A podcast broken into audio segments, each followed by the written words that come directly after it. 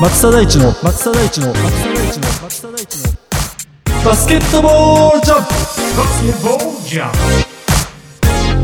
さあ始まりました。松田大地のバスケットボールジャム。今回もスタートさせていただきます。今回はエピソード12としまして、まあ、前回あの皇后杯のまとめっていう形で勝手にさせていただきましたが、まあ、それに引き続きということでですね W リーグ女子のねリーグ戦の前半戦のまとめをお送りしたいなと思っております。ぜひ楽しんでお聞きいただければと思っております。はい。ねあの今全試合、うん、全部で12試合、まあ、少ないところだと10ゲームという形で行われましてで、まあ、3月ぐらいまであの試合があるんですけど、まあ、現在、まあ、全勝しているのが、まあ、デンソーと富士通が12勝という形で。まあ、それに引き続いてエネオスサンフラワーズとトヨタ自動車が1敗ずつしてますと。で、えー上位でいくと、まあ、三菱が2敗でその下が7敗でシャンソンとトヨタ暴食っていう形ですね、まあ、ちょっと上位の方だけお伝えしますが、うん、まああのね順当といえば順当でで実はその前半戦に上位対決っていうのがね行われなかったっていうことであの今後実はあのねあの上位対決がこう目白押しにやってくるっていう感じでまあ女子のチームたちはこれからね対策をたくさん練って、まあ、挑んでいくっていう形にはなると思うんですけどねまあ今年のね試合の中でいくとやっぱり伝送がかなりあの安定した試合運びをしてるなっていうのがリーグ戦の中ではね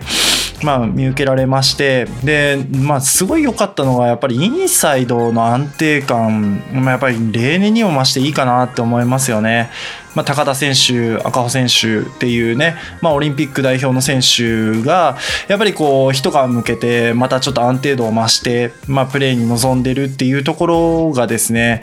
まあ、非常にやっぱりこう安定感を増しているところかなと思いますし、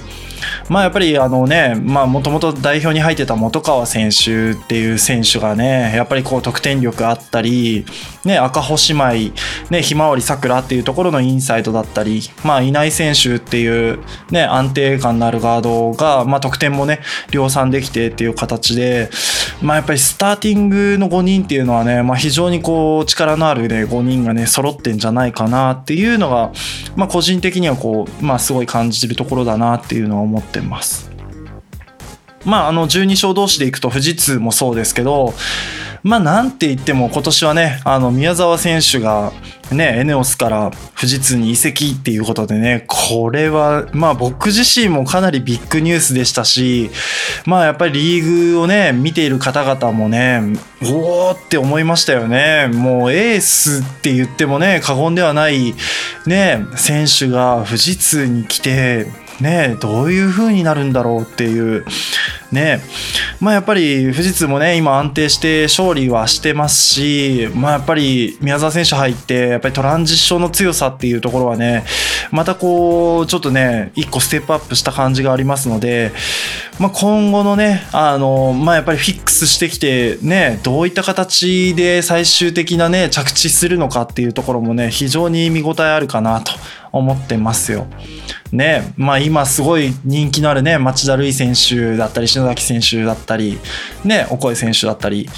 まあやっぱりオリンピック代表のね選手がたくさん揃ってるチームっていうところもあってまあ、あの試合見に行った時もそうですけど、まあ、非常にこうカメラをね構えてる方も たくさんいらっしゃいますしで、まあ、チケットもねあの、まあ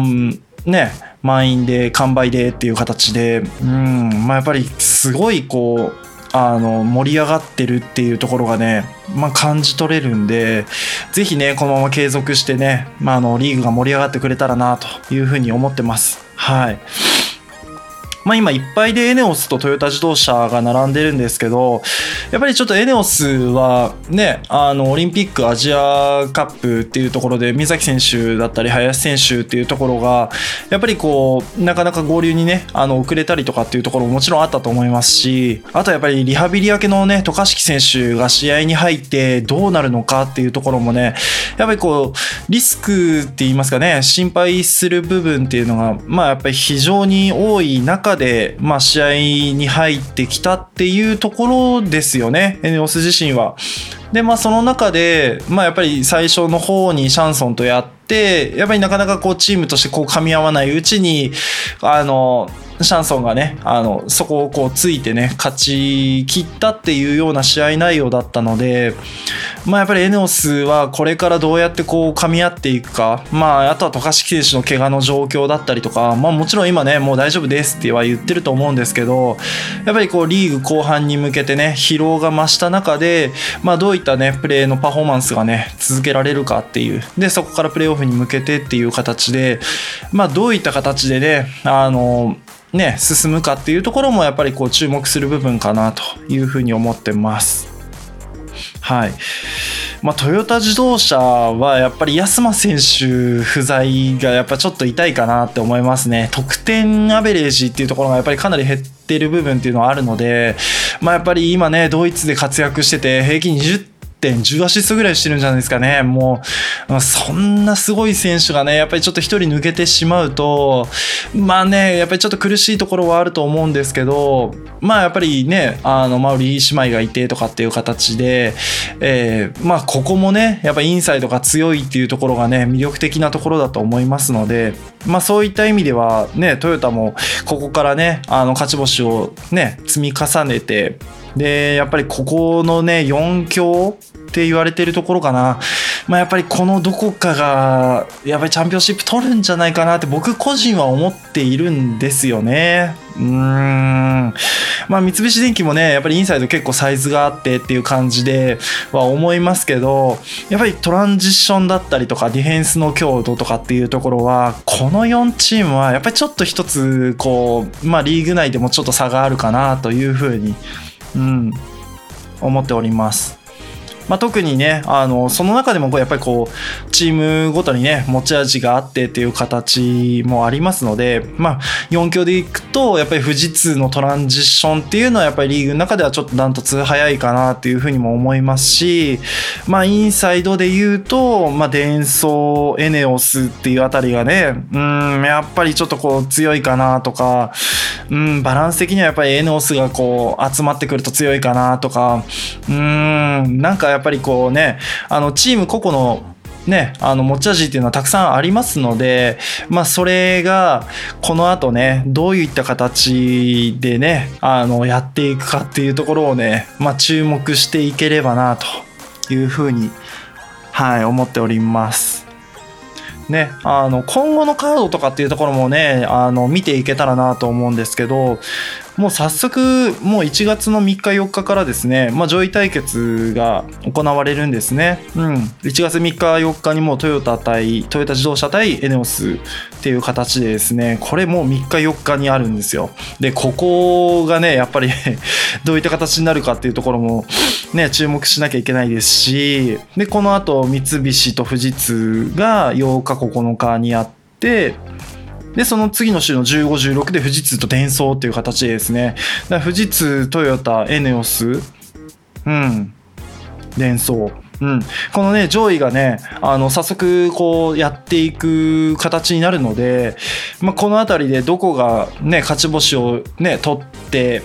まあ、リーグ後半に臨めるかっていうところがね、まあ、やっぱりポイントになってくんじゃないかなと思いますよ。で、ね、その後やっぱり2月の後半から3月に向けてっていうと、もう本当上位対決がこう目白押しになっていて、ね、この対戦カードって誰作ったんですかね？誰作ったんだろう？このね前半こんなにちょっとこうねあのなんていうのかなあの上位下位が戦うみたいな感じになってて、まあ、後半はもう上位対決上位対決みたいな感じでですね、まあ、見る方は非常に楽しみですよ。もう後半の勝負どころで上位同士が戦ってくれるなんていうまあねそういう対決を見れる楽しみはありますけど当事者たちは大変じゃないですかもうここでね最後やっぱりこうね疲労とかがある中で上位対決をして勝ちきらなきゃいけないっていうところで、まあ、チームとしてもやっぱりそこめがけてチーム作りをしていって集大成を、まあ、最終的にプレーオフに持っていくっていう感じになるのかなと思うので。うん、もうあとほんと3ヶ月ぐらいですよね、リーグ戦自体は。うん、なので、まあ、その中で、ね、あのこの後のこの注目カードっていうところにもこう、ね、あの見どころをね作って見ていただけたらなと思いますし、まあ、見れない方はあのバスケットボールライブで配信しますので、まあ、そういった試合もね見ていただけたらなというふうに思っております。私自身はあの1月15とか16とか、まあ、小田原とかに行けたらなとか、まあ、あのそういったねあのビッグゲームもねあのやっぱり生でね観戦してね、まあ、そういった情報をねまたお届けできたらなと思っておりますのでまあ、こういった形でですね、ぜひぜひ、あの、ダブルリーグも、まあ、前半戦が終わって後半戦に向けて、で、後半戦が終わったらこのプレーオフっていう形でですね、あの、そういった形で、あの、配信ができたらと思ってますので、まあ、今後もぜひ、あの、ダブルリーグに注目してお届けできればと思っております。はい。いかがでしたでしょうか。ね、あの、まあ、前回から皇后杯のえー、勝手にね総集編させていただいて、まあ、今回 W リーグの前半戦のまとめっていう形をしましてで次回はですねまたちょっと変わって、まあ、3x3 のね日本選手権なんかも行われましたので、まあ、アンダー18のですね、まあ、それもねいやうんかなりレベルの高いね試合行われてましたので、まあ、そこにもちょっと私がねあの見させていただいた内容だったりとか注目したチームだったり選手だったりまあ、そういったところをですねお届けできたらなと、まあ、そういったチームまたそういった試合にもあの興味を持ってもらえたらね非常に嬉しいかなと思いますのでぜひ次回のねあの配信もお楽しみにしていただけたらと思っております。はい。では今回はここで以上となります。ではまた次回お会いしましょう。バスケットボールコメンテーターの松田大地でした。